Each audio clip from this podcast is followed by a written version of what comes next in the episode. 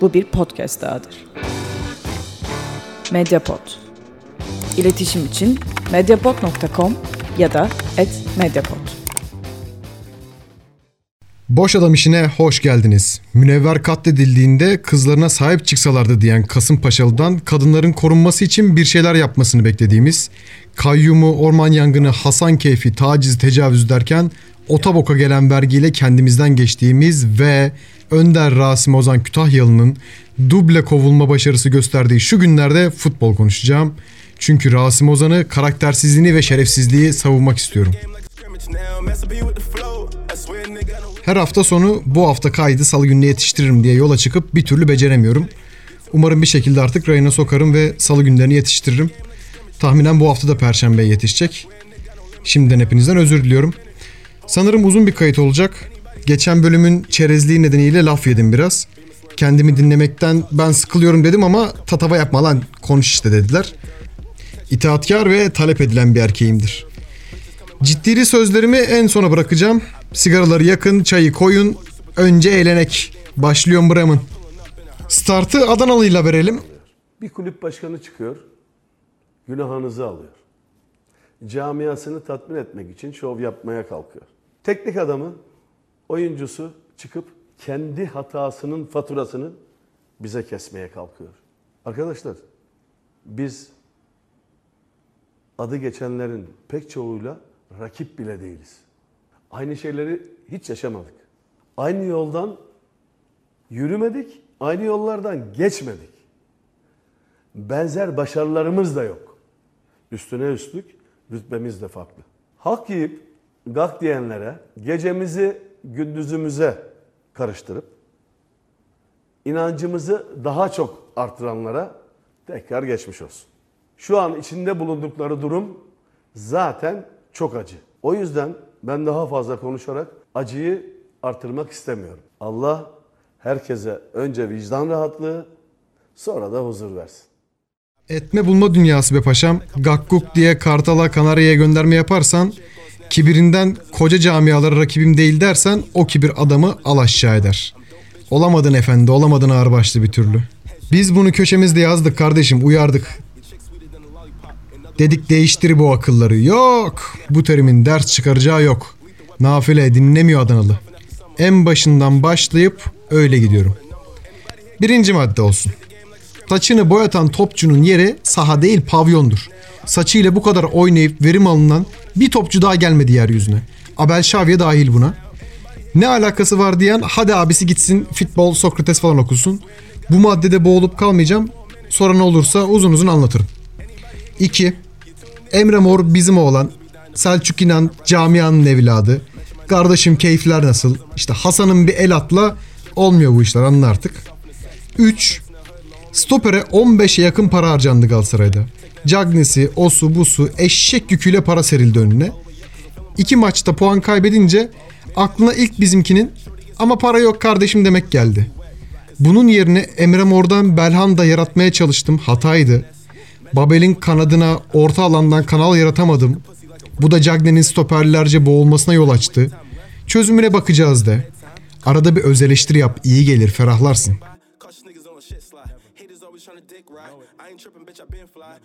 Esas olarak bu maç Galatasaray için nimet niteliğinde. Fatih hocamız yedirmeyiz. Futbolu federasyon yönetiyor. Fenerbahçe'yi işte oraya Nihat Özdemir'i koydu falan diyenlerden değilseniz teker teker anlatıyorum. Şimdiden de uyarayım. Bu kısım tahminen 2-3 dakika sürer. Taktik meselelere gireceğim. Bunu sevmeyen varsa ileri sardırsın. Bir 3-4 dakika sonra buluşmuş oluruz. Belhanda'nın dönüşü bu oyuna çare olmaz. Acil orta saha transferi lazım. Çok ciddiyim. Falcao falan bırakıp direkt orta alan alması lazım Galatasaray'ın. Neden mi? Aktarayım. İngiltere milli takımında Gerrard'la Lampard ikilisi neden olmadıysa tam da bu sebepten dolayı olmayacak. Bu örnek çok önemli. Çünkü iki oyuncu da takımları için çok şey ifade ederken böyle piyasada satın almak için paha biçilemezken olmadı bu ikisi. Sahanın tam ortası boksta karın bölgesidir. Siz karnınıza aldığınız darbeyle yıkılan göremezsiniz ama karnı güçsüzleşen boksör yüzünü de savunamaz. Refleksif olarak ağrıyla başa çıkamaz ve dirsekleri yüzünden çok karnını korumaya gider. Galatasaray'ın orta alanı kendini korumaya odaklı. Güçlü kalmak için kenarlara yardıma gitmiyor. Enzonzi kariyeri itibariyle merkez oyuncusu ama Seri tam bu adam olmayabilir. Bu iyi ama handikaplı bir durum. Sağ ve sol içe atabilir kendisini Seri. Şu an atmıyor. Çünkü oraya gittiğinde beklerin açığını kapatacağından emin değil. Ön kanatlar oraya desteğe gittiğinde ters taraftan alanı daraltıp terk ettiği alanına yakın durmuyor. Maçın içinde hatırlayın Babel'e uzun top atılır. Bizim pembiş kafalı kontrol eder. Ve seri pas açısı olmaya oraya doğru gider. Bu arada temel pozisyonu doğal olarak bırakır. Oraya Enzonzi girsin denebilir.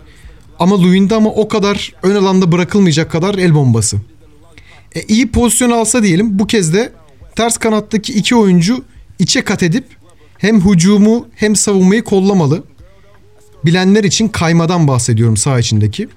Top bir kanada gittiğinde ters tarafta kalan en az 5 oyuncunun sağ içinde pozisyonlanmasından bahsediyorum.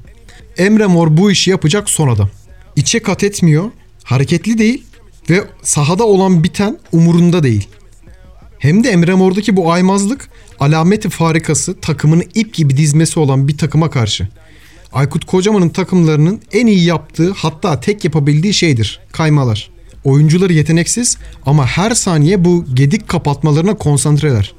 Peki top Babel'e değil de diğer kanada gittiğinde ne oluyor? Seri dahil kimseye ihtiyaç yok çünkü Emre Mor kendi dahil herkesi çalınmaya çalışıp topu kaptırıyor. Bu nedenle Emre Mor Belhanda gelince yedek kalacak ve geçen sene şampiyonluğu getiren iki liderli sağ hücumlara ağırlık verilecek. Bu planın da çözülmesi benim tahminim 8. haftadan sonra gerçekleşir. Panzehiri Belhanda'ya sertlik olan bu plan yerine bir plan daha çizmeli terim. Mesela nedir? Ben bulamadım. Şaka lan şaka tabii ki var. 11 oyuncum varsa 11 bin tane de varyasyonum var demektir. Geçen yılla bu yıl arasında büyük fark var. Çünkü Onyekuru o kadar gezentiydi ki rakip kanadının terste kalan beki bir türlü ters kademeyi gözetemiyordu. Onyekuru'nun yerine bu sene kendini ya çizgiye ya da forvetin yanına teslim eden Babel katıldı. Ayrıca geçen yıldan büyük eksikler var.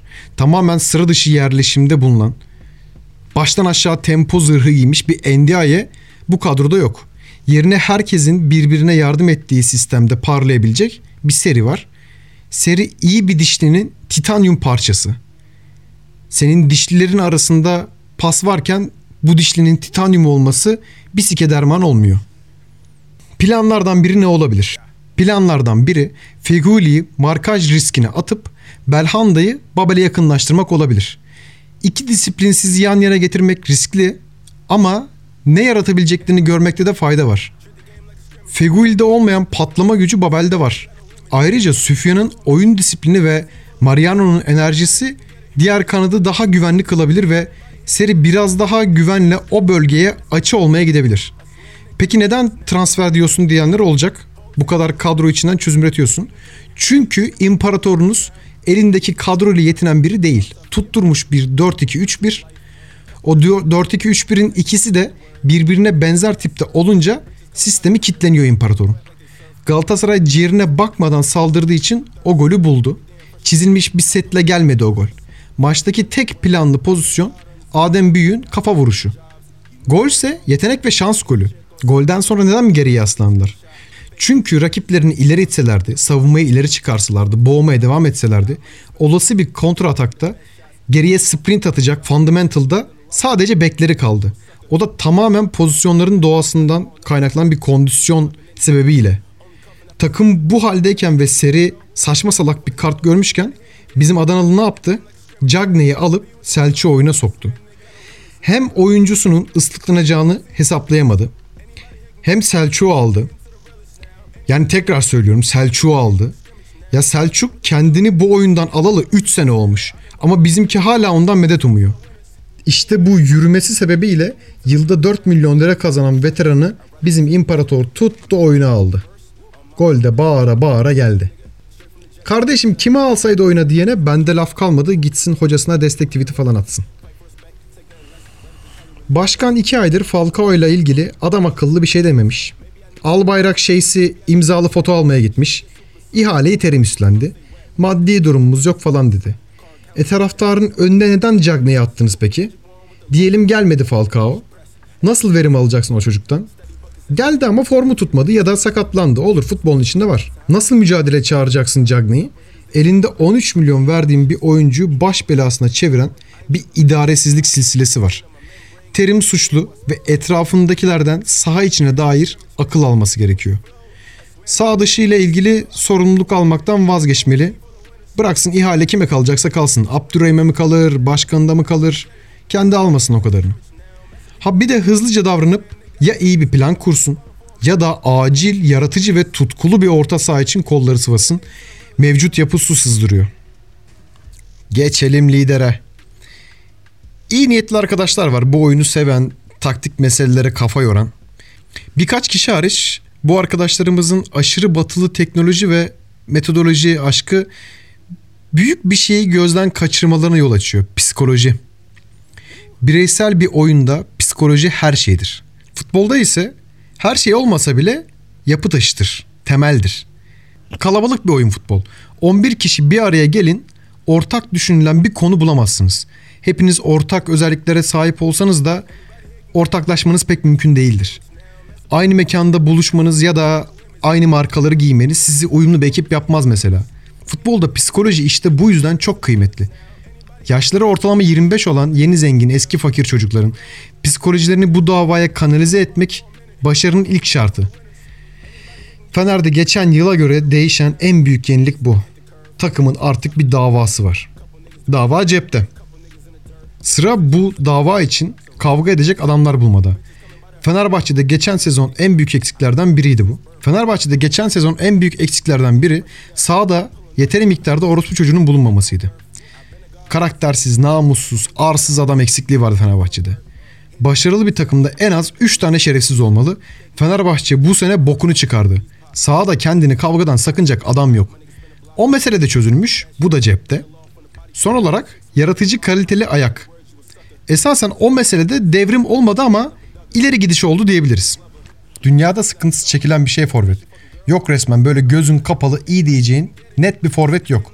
Aktif santraforlar arasında tarihin en iyi 10 golcüsü arasına sokacağın bir merkez forvet yok. Yani şu anda mesela Lewandowski deyin.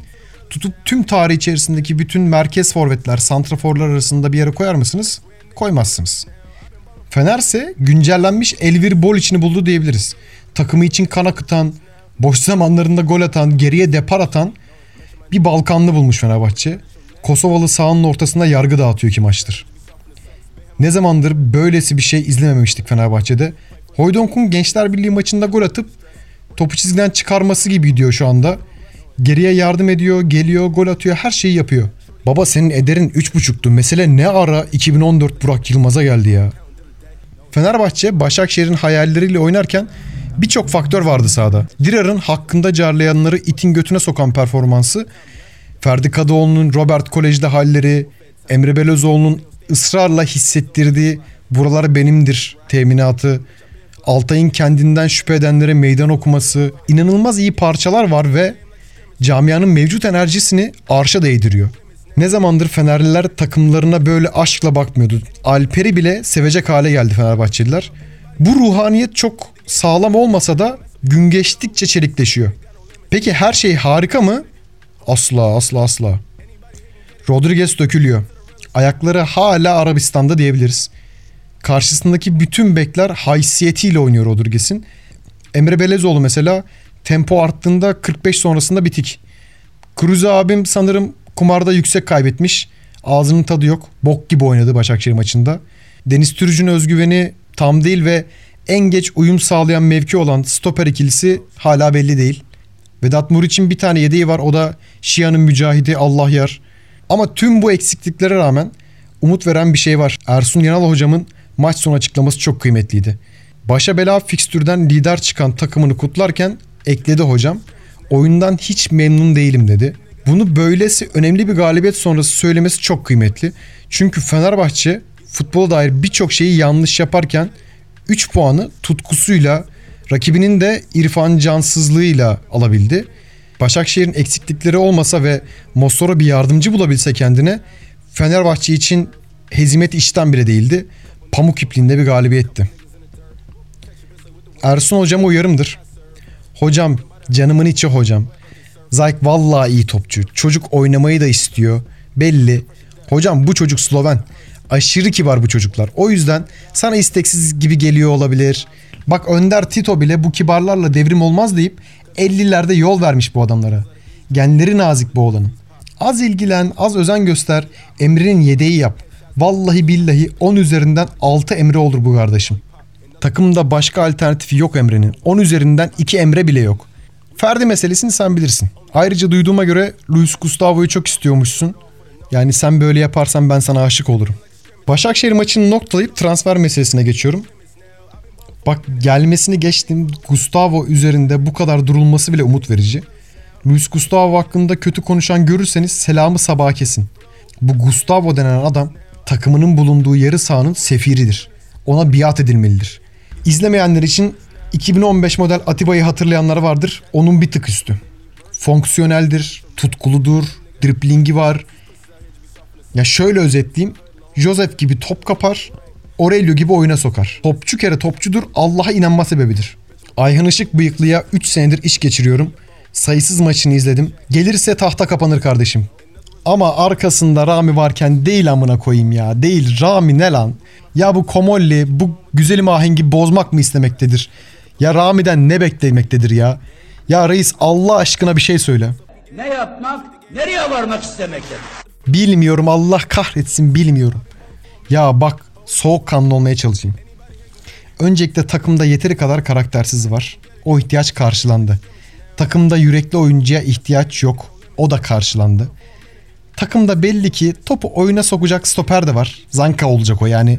O göründü. O da bulundu. Sadece egemen lazım bu takıma ya. Lugano lazım. Ya hepsini geçtim. Ya Yobo lazım baba ya. Düz stoper lazım. Yani idareten düz stoper. Zorda kalınca taca maca atacak ya. Zaten bırakmışsın stoper için son haftaya. Kimsenin büyük beklentisi yok.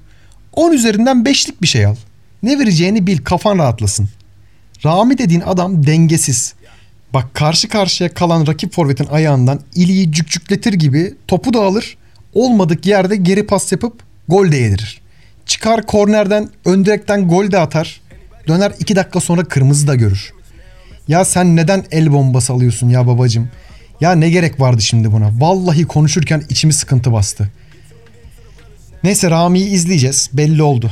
Allah utandırsın beni. Umtiti'yi kestiği günleri geri getirsin ya Rabbim. Bir de Pamela Anderson ablayı. Başakşehir ile alakalı da şunları söyleyebilirim. Gelsin devlet babanız, sponsorlarınız kurtarsın sizi. Hadi geçti o günler. Yallah Tekirdağ Toki işine.